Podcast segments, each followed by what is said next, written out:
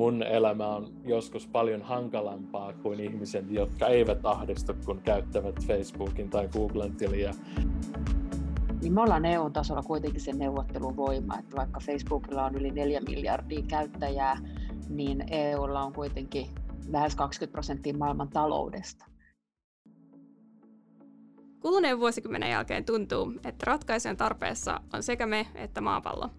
Mä oon Lumi Ketola, aaltolainen opiskelija, ja tässä podcastissa juttelen Aalto-yliopiston tutkijan ja europarlamentaarikon, eli MEPin kanssa. Haluan tietää, mitä päättäjien ja tutkijoiden työhuoneissa pohditaan ja miten se vaikuttaa meidän tulevaisuuteen. Tervetuloa ratkaisujen tarpeessa podiin. Ennen kuin jatketaan, mä annan jargon varoituksen. Seuraavassa osiossa puhutaan konsepteista, jotka ei ehkä ole meille kaikille yhtä selviä kuin puhujille, joten otetaan pätkä rautalankaa ja väännetään asiat selväksi. Euroopan datastrategian tavoite on tehdä EUsta edelläkävijä dataa vahvasti hyödyntäville yhteiskunnille. EU haluaa edistää muun muassa datan vapaata ja turvallista liikkumista eri maiden ja alojen välillä. Eväste on pieni tekstitiedosto, joita nettisivusto tallentaa käyttäjän tietokoneelle tai mobiililaitteella. Käytännössä tämä tiedosto pitää sisällään rajatun määrän dataa nettipalvelun käyttäjästä. Mä olin diginatiivi sitten on kai huomattu, ettei sähköpostin liitetiedostojen lähettämistä opi äidinmaidosta ja että olisi varmatonta ajatella, että enhän juuri minä mihinkään salasanojen kalastelemisyrityksiin haksahda. Tänään puhutaankin digitalisaatiosta ja tietoturvasta. Vieraina meillä on digimeppinä ja Madame Rominginäkin tunnettu europarlamentaarikko Mia-Petra Kumpula-Natri. Moi Mia-Petra. Tervehdys. Ja toisena vieraana on Aalto-yliopiston tietotekniikan professori Janne Lindqvist, joka tekee itselleen niin vaikeita salasanoja, ettei aina edes muista niitä. Moi Janne. Hei vaan. Ja ennen kuin mennään päivän aiheeseen, on vuorossa salamaotsikot kierros. Eli mä luen teille kolme lehtiotsikkoa liittyen päivän aiheeseen, ja teidän tehtävänä on vastata yes, jos olette samaa mieltä, ja kannatatte otsikon ajatusta, tai pyh, jos olette sitä mieltä, että otsikon ajatus on pötyä. Ja muistakaa, että voitte käyttää ääntä ja tunnetta ihan reippaasti, se on sellainen huudahdus. Kokeillaan kerran harjoitukseksi. Eli mä sanon yes ja te toistatte perässä yes. Yes. Yes. Oikein hyvä. Ja sitten pyh. Pyh. Pyh. Pyh. Loistavaa. Sitten itse otsikoihin. Iltasanomat uutisoi 11. marraskuuta 2020. EU aikoo puuttua pikaviestien yksityisyyteen. WhatsApp varoittaa seurauksista. Pyh. Yes. Haluatteko nopeasti kommentoida? Hän oli nopeampi, saat aloittaa. Joo, siis WhatsApp varoittaa äh, seurauksista. On, kuulostaa pikkasen hypokriittiseltä, että niin kuin, mitä kaikkea WhatsApp tekee viesteille, niin me tiedän se, että voisin sanoa myös yes, niin kuin, että jos EU haluaa puuttua, niin mitä sitten ihan oikeasti haluavat tehdä?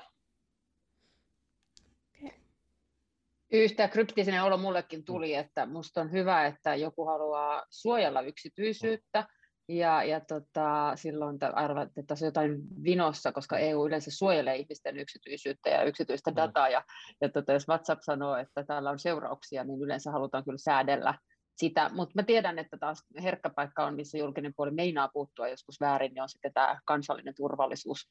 Öö, hmm. Asiantuntijat varoittavat, että toinen on, on child pornography, että jos sanoo kansallinen turvallisuus tai lapsipornografia, niin yleensä sitten heti nousee politiikan toimijoilla kädet ylös ja tehdään kaikkea, mitä jätit toivoo. että tämmöisen varoituksen joku mulle antaa, että niiltä sanoilla pääsee lopattua pitkälle. Mutta siis vaikea saada otsikosta irti, mikä hetki tämä oli, mutta WhatsApp on sanonut, että on suojaavansa viestien sisältöä ja sitten välillä kuitenkin tulee, että pitää uusia hyväksymisiä käyttäjien tehdä, jotta he voivat niin kuin sitten jotain meidän tiedoista käyttää siellä taustalla ja siinä vaiheessa taas EU on sitten puolustamaan päin. Nämä on monimutkaisia asioita. No siltäpä kyllä kuulostaa. Joo, otetaan seuraava otsikko. Helsingin Sanomat kirjoitti 5. maaliskuuta 2021. Teknologia jätti Google sanoo lopettavansa käyttäjien selaustietojen tarkkailun. Se voi muuttaa nettimainonnan logiikan täysin.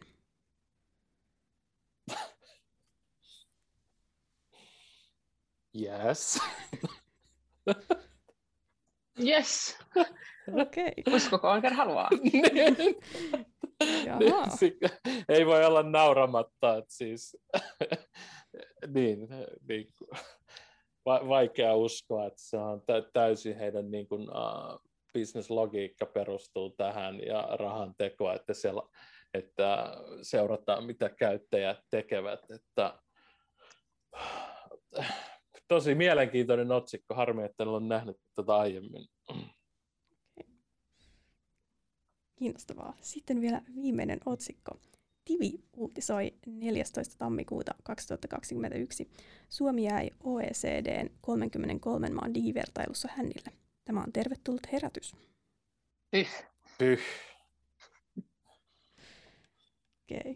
Tämäkin pitäisi kaivaa ja minusta on hyvä, että ei jäädä siihen semmoiseen, tai se herätyksiä aina tarvitaan, että mikä on ollut sit se kohta, missä ollaan jääty, mutta meillä on monet palaset kohdat, että voidaan tehdä paljon niin kuin enemmän Suomena, mutta jos me vaan tyydytään nykytilaan, niin sitten voidaan jäädä jäljelle. Tämä pitää kuulla, että mikä se kohta on ollut. Monessa asiassa me ollaan hyviä ja potentiaalisia.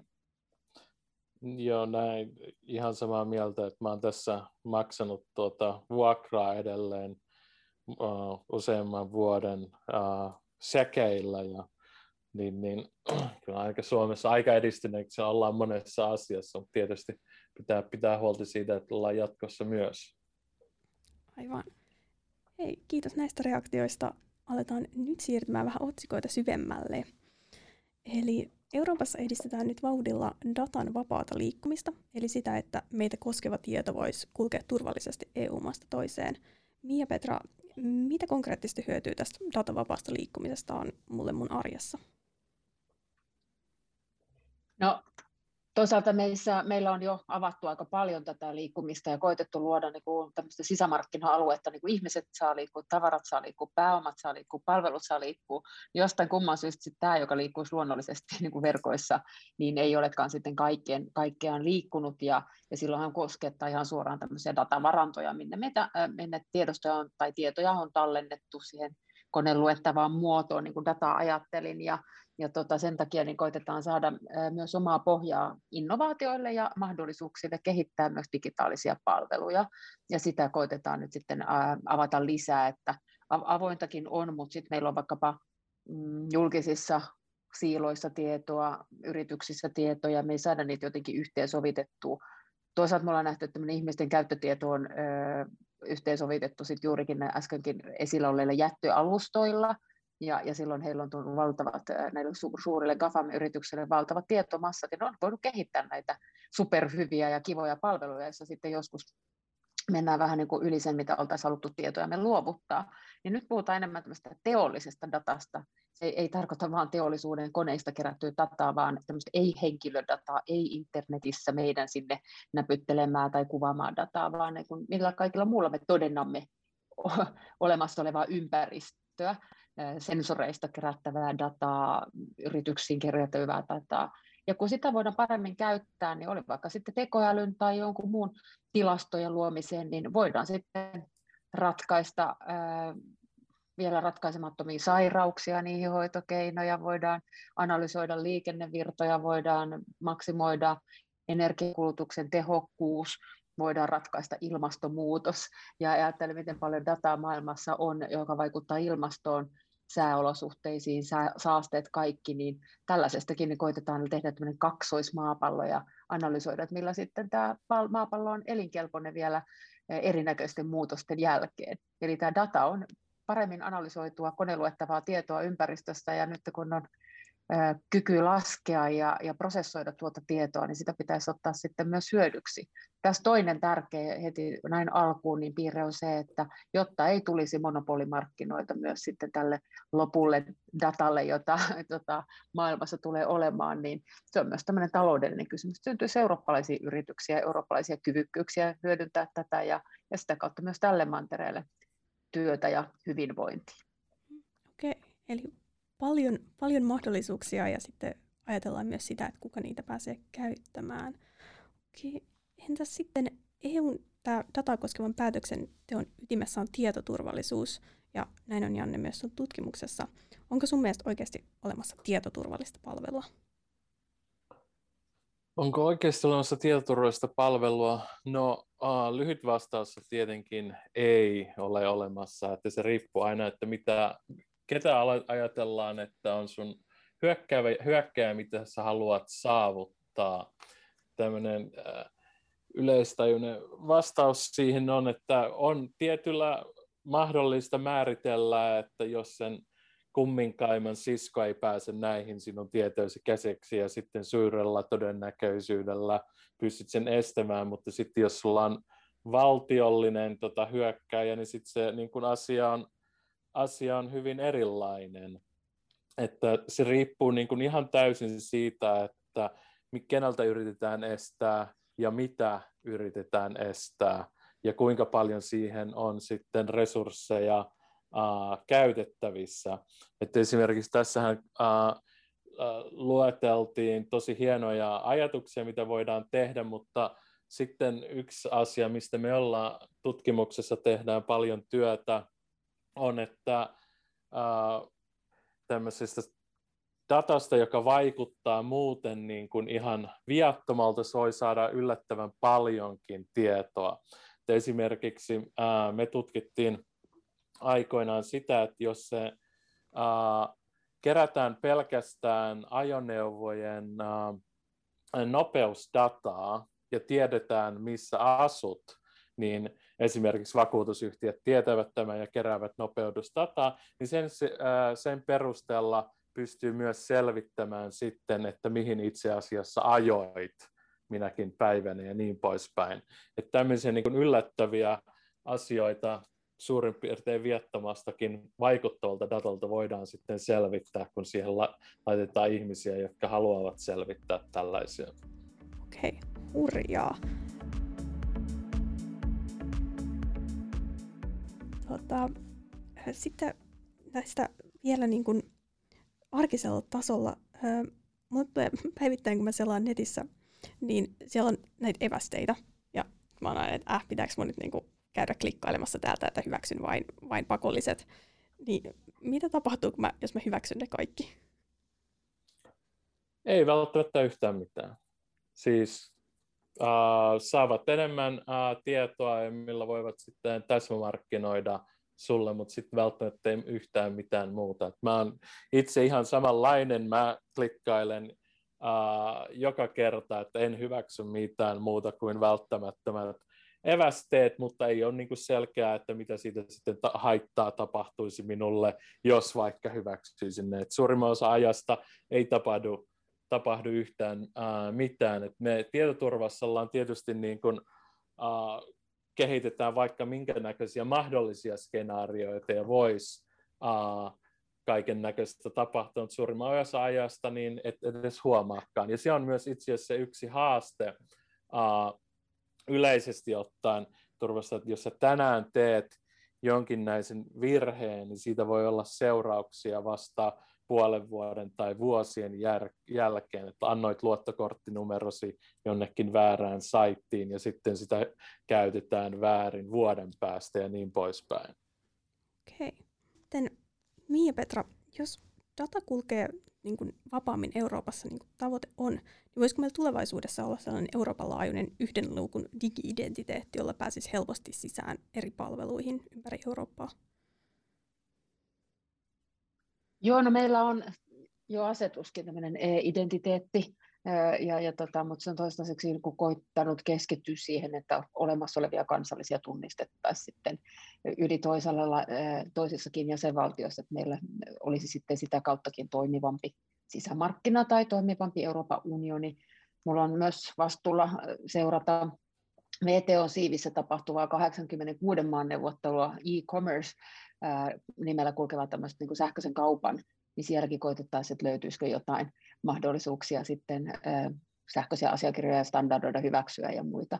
Eli, eli tämä on niin todellisuutta jo tänä päivänä, mutta tota, se mitä mä niin odottaisin itse, että kun me olemme niin digitaalinen maailma, niin meillä olisi enemmänkin digitaalista ajattelua myös niin julkisissa palveluissa ja, ja tota, kansalaisille, niin mun mielestä on käsittämättömän, ää, tai me ollaan niin todella oudossa maailmassa, että, että mä heräsin tähän Turkin lentokentälle, jossa vain vaihdoin lentoa, kun päästäkseni wifiin, niin ne kysyi mun passin numeroa ja tilastointia. Mä ajattelin, että no enpä mm. luota. Mm. Ja, ja tota, sitten siinä oli toinen vaihtoehto, että no mäpä klikkaan jonkun paikallisen amerikkalaisen tai eurooppalaisen kahvilan ilmaisen wifiin Facebook-tililläni tai Gmail-tililläni.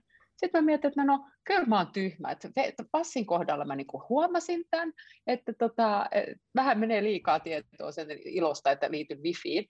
Ja sitten taas tota, Facebookin tai Googlen tai tällaisella niinku kirjautuminen niin on ihan joka päivästä ja moniin palveluihin menoista. Ja sitten mä mietin, että se, että mä saan käyttää puoli tuntia wifiä, niin mä annan heille niin kuin mun 11 vai 12 vai 14 vuotta, en muista kuinka kauan ollut Facebookissa, niin tiedot siitä, että hei, tällaisia kavereita mulla on, niillä on kasvojen tunnistusjärjestelmä, tällainen sosiaalinen verkosto mulla on, tällaisista asioista mä dikkailen, ja, ja sitten ne vielä niin kuin myös jollekin Cambridgeille, joka sitten analysoi lisää ja, ja kohdistaa minulle vielä enemmän targetoitusti markkinoita, ja sen jälkeen en enää niin kuin ehkä sitäkään vähän osaa katsoa karttaohjelmista tai muista, että mitä mulle näkyy tai hakiessani tietoa, niin osaa pitää päätä kylmänä ja ajattelee, että onko tämä eka se paras vai mistä tämä osuma mulle tulee.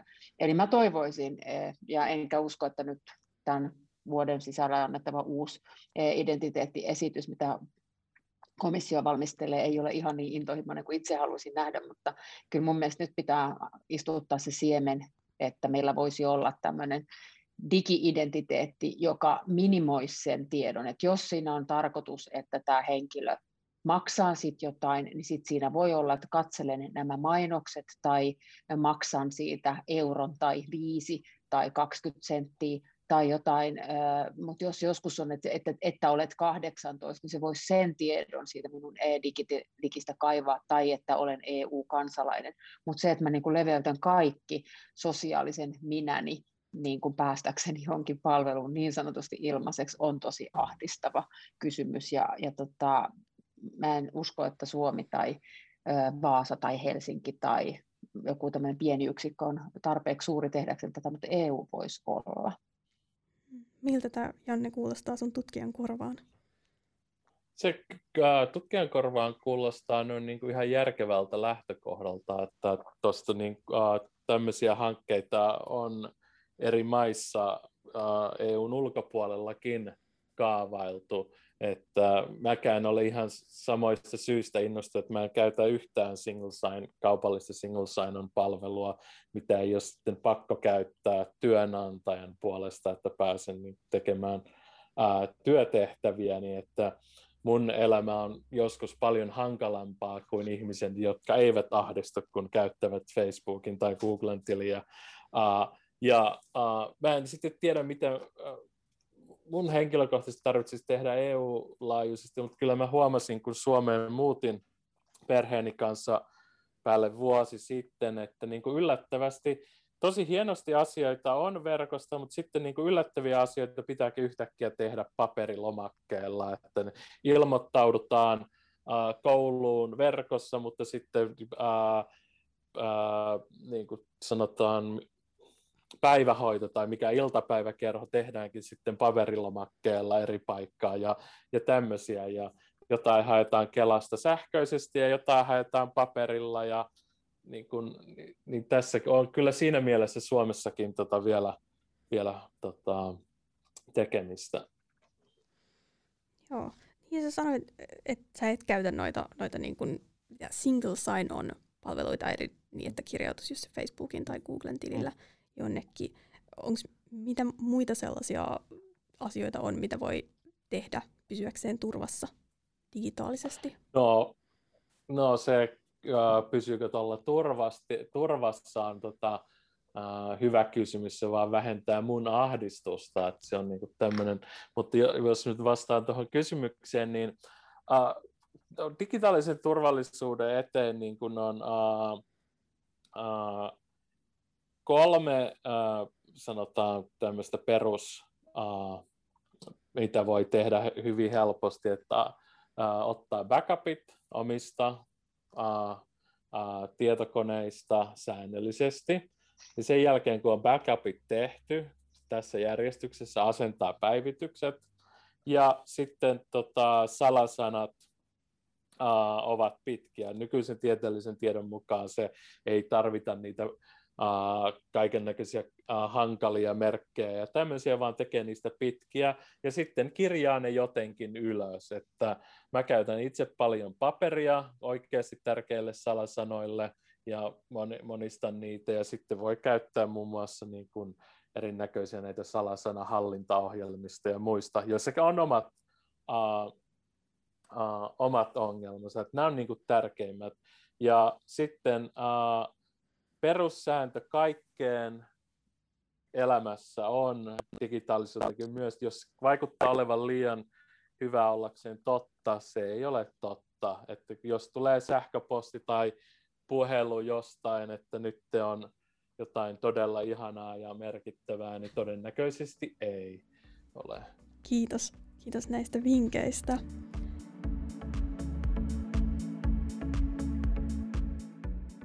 Sitten digiajan vaarallisimpia ilmiöitä on nettialustojen vihapuhe.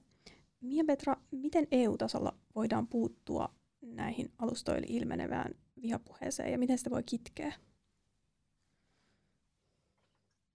Meillä oli juurikin parlamentin tekoälyvaliokunnan ja sitten tämmöisen tota, vihapuhe tai fake news erityisvaliokuntien yhteiskuuleminen ja todella hyviä tutkijoita ja aktivisteja kuultiin siinä. Ja, mutta mä itse ajattelen, että vihapuheeseen parhaiten puututaan ihmisten tota, omalla toiminnalla ja, ja tota, mulla on vähän semmoinen toivehaave, että niin kuin oltaisiin jo huippu saavutettu ja tästä voitaisiin lähteä pikkusen parempaan, että, että vaatiiko ja haluaako suomalaiset tällaista nettiä tai tällaista sosiaalista mediaa, mikä meillä on. Me voidaan tarkkailla aika hyvin omaamme, koska meidän kieli on aika erityinen ja on muuten Janne suojannut mua pari kertaa, koska jotain niin kuin hyvin, too good to be true sivustoa katsonut halpoja konverseja pojan kanssa ja sitten kun katsoin siellä Terms of Conditions kohtaa suomeksi, se oli niin konekäännettyä, että paljasti, että on tosi huono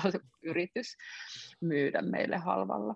Mutta tota, suomen kielinen me pystytään niin katsoa, että mikä on meidän suomen tila, koska se on suomalaisten oma, se on suomen kielellä käyty ja, ja tota, siitä se lähtee. Mutta EU-tasolla niin kyllä koitetaan myös sitten puuttua isommin tähän alustojen vastuuseen, ja, ja sen takia mun mielestä EUn täytyykin siinä olla toimia, jos puhutaan vaikka vapaasta mediasta ja, ja median vastuusta, joissa on ollut päätoimittajalla vastuus vihapuheesta, rasistisista kirjoituksista, syrjivistä artikkeleista, niin kun so, sosiaalinen media ei ole kuitenkaan puhdas media, niin semmoista vastuullista ei ole ollut. Ja, ja sitten kun me nähdään, että joku Google uhkaa jättää Australian ja me oltiin lähellä sitä, että käytettiin enemmän, että tuota YouTube jättää Euroopan, kun tehdään liian tiukkaa copyright-lainsäädäntöä, niin me ollaan EU-tasolla kuitenkin se neuvotteluvoima, että vaikka Facebookilla on yli 4 miljardia käyttäjää, niin EUlla on kuitenkin lähes 20 prosenttia maailman taloudesta. Ja meillä on yksi yhtenäinen lainsäädäntöjärjestelmä, jolla me voidaan jotain puuttua. Ja sen takia tämmöistä niin kuin alustojen vastuuta ollaan lisäämässä ja, ja siihen myös sit yritetään niin kuin antaa ohjeistusta enemmän. Esimerkiksi nyt tähän tulevaan haasteeseen deepfakeista, että sitten pannaan ääni ja naama jo, manipuloidaan minut sanomaan jotain rumaa ja se näyttää ja kuulostaa siltä. Ennen sanottiin, että no silloin sen täytyy olla niin, mutta deepfake sitten sen muuttaa. Eli EU niin koittaa antaa eettistä ohjeistusta, neuvotella näiden alustojen kanssa, mutta myös sitten antaa lainsäädäntöä, joka laajemmin puuttuisi tähän rakenteisiin. Lopetan siihen, että kaikkein vaikein pala, mikä mulle ymmärrys on tästä jäänyt se, että niiden ansaintalogiikka perustuu meidän iiristen tota, kohdennukseen ruudulle ja tykkäyksiin ja aktiivisuuteen siinä katsoa. Ja, ja on tutkittu, että semmoinen polarisoitu sisältö saa enemmän klikkauksia ja tunteet mukana, että kun rakastaa tai vihaat tai inhoot tai suutut, niin pysyt siinä kauemmin ja, ja tota, ehkä siihen reagoit ja sitten tämä ansaintalogiikka siitä niin kasvattaa ehkä tätä polarisointia ja, ja se ei ole hyvä ansaintalogiikka silloin, kun pitäisi ihmisten oppia tulemaan erilaisten mielipiteiden kanssa yhteen. ja tota, sen takia näihin täytyy puuttua, mutta näihin ei voi olla, odottaa vain lainsäädännön puuttumista. Meidän on pakko miettiä itsekin, että kuinka paljon me tätä hyväksymme ihmisten kesken ja vaikkapa näin kuntavaali keväänä poliitikkona se, että suomalaisista naisista erityisesti niin kokee moni, että ei voi lähteä politiikkaan mukaan, koska alustoilla heihin kohdistuu vihapuheita, niin on todella sairas tilanne jo nyt ja tässä ajassa. Kiitos. Sitten meillä olisi yksi kuulija kysymys. Nyt on kaikenlaisia älykotiapplikaatioita ja muita tulossa. Näettekö te nämä niin kuin sellaisena uhkana tietoturvallisuudelle? Ehdottomasti joo. Siis, tota, uh, siis mä en nyt oikein tiedä, mitä älykästä sinne kotiin nyt tarvitsee tuoda lisää muuta kuin siellä toivottavasti asuvien ihmisten älykkyys. Uh, siis on, eri yrityksillä on tarve tehdä uutta teknologiaa ja myydä sitä kotieihin. Siis hyödyllisiä asioitahan on tietysti esimerkiksi, että voit vaikka nyt tarkistaa sitten etänä, että unohditko valot päälle tai jotain tällaisia vastaavia, tai koti soittaa kännykkää, kun siellä on tota, murtovarkaita, että olen soittanut poliisit jo paikalle ja niin poispäin. Että tämmöisiä on kaikkea, mutta paljonhan on sitten tämmöistä uh, kulutuselektroniikkaa, jo, joka taas se ansaintalogiikka on semmoinen, että kuunnellaan kaikkea mahdollista ja sitten uh, uh, kerätään sitä kautta myös, myös dataa samalla kuin uh, tehdään niitä toivottavasti hyvä, hyödyllisiksi kodettuja palveluitakin. Että mä en ole ihan vakuuttunut, että onko tämä nyt hirveän älykästä toimintaa. Ja toinen se, just on, se ongelma on siinä myös se, että kuinka niitä sitten kaikkia hallitaan uh, ja kenellä, kenellä siihen on aikaa, etenkin kun uh, on vaikka lapsia talossa. Mm, Onko Mia Petra nämä EUn, EUn agendalla nämä tällaiset asiat myös? on paljonkin, tässä on monta aspektia, mikä on EUn agendalla. Mm. Yksi on juuri tämmöinen, että mikä on se meidän yhteiskuntamalli, että se demokratia pysyy, että se vihapuhe tai alustakeskustelu, mutta myös sitten tämmöinen niin kuin teknologia, että minkälaiseen yhteiskuntamalliin me halutaan mennä ja onko se sitten niin, että kaikki on valvottavissa valtion tai jättiyrityksen kautta ja se ei ole toivottava malli, mutta sitten toisaalta niin mä oon aika tämmöinen teknologia innostunut ja usko, uskovainenkin, että mä niinku uskon, että sitä vaan tulee, että jos joku jonkun hyvän keksii, niin sit jos ei sitä keksitä EU-ssa, keksitään muualta, ja sitten sit vaan tulee osa meidän arkea. Että mä niinku myös yritän niinku omissa puheissani monesti lieventää teknologiapelkoja sillä lailla, että, että se rajanveto on aika vaikeaa. Mulla on tekoälyä pesukoneessa, koska se niin kuin lopettaa kuivaamisen, kun ne on kuivia ne pyykit, tai mitä nyt äly voi sanoa, sensori, joka sen sitten tunnistaa, että missä menee se rajo, että milloin se on tekoäly tai tukiälyä. että mäkin toivon, että se olisi niin kuin tukiäly sitten niin kuin me, meidän tota, ihmisten sitten käyttöön ja hyödyntämään, ja siinä olisi joku hyvä määrä, miksi tehdä sitä, mutta en tiedä, ehkä mä jaksan aukasta jääkaapia katsoa, onko siellä maitoa, ettei sen tarvitse ilmoittaa mulle, että maito on vähissä. Että se nyt niin kuin, mihin sen sovellutuksen vie ja kuinka paljon, mutta ehdottomasti tämä tietoturvariski täytyisi olla niin kuin huomioitu.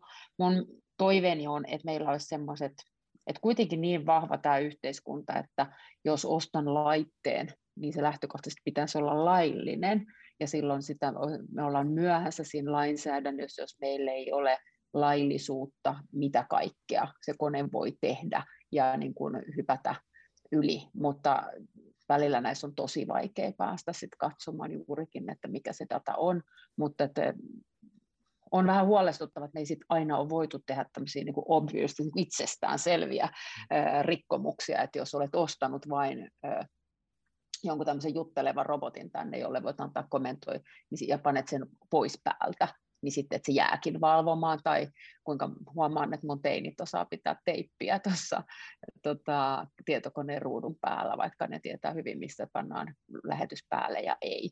Että tota, sillä lailla niin ehkä tämä seuraava sukupolvi osaa suhtautua skeptisemmin kuin minä vielä 70-luvun lapsen ajattelin, että yhteiskunnassa hyvät lait suojaavat meitä huonoilta asioilta. Että ehkä sitä tarvitaan molempia, että minua vielä tekemään hyvää lainsäädäntöä ja ja sitten kansalaiset olemaan myös sitten varuillaan ja ymmärtää, että näitä on vaikea ajoissa myöskään sitten rikolliseksi säätää. Mm, aivan, eli pitää, pitää pysyä skarppina. Sitten ennen kuin lopetetaan, niin mä haluaisin vielä kysyä teiltä kummaltakin, että mitä analogista asiaa teillä on ikävä tämän kaiken digitalisoitumisen keskellä? No, menisin sanoa, että kirjaa. että, että kun Janne sanoi, että välillä mieluummin lukee toimitettuja toimitettuja teoksia, niin mäkin yritän lukea kirjoja myös paperisena. Siinäkin niin aika kauan vastustelin e-kirjoja ja äänikirjoja, mutta nyt mä huomannut, että mä olen hybridikäyttäjä. Et mun mielestä tota e-kirjoissa mä saan pidempiä lenkkejä, enkä huomaa väsyväni.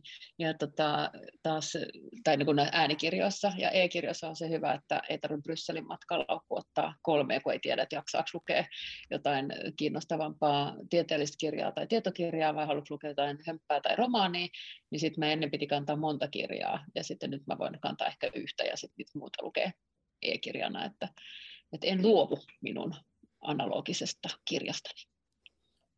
Joo, mä vastaan aika samansuuntaisesti, että mä en kaipaa sikäli mitään analogista kuin mulla on käytössä, että mä tein tämänkin keskustelun aikana paperilla ja kynällä muistiinpanoja, ja mulla on useampia näitä muistiinpanovihkoja että tota, eri asioihin. Että mä itse asiassa korona-aikana otin tämän käyttöön nytten, että kun on koko ajan melkein kotona, että paperi ja kynä toimii tosi hyvin, kun ne löytyy samasta paikkaa.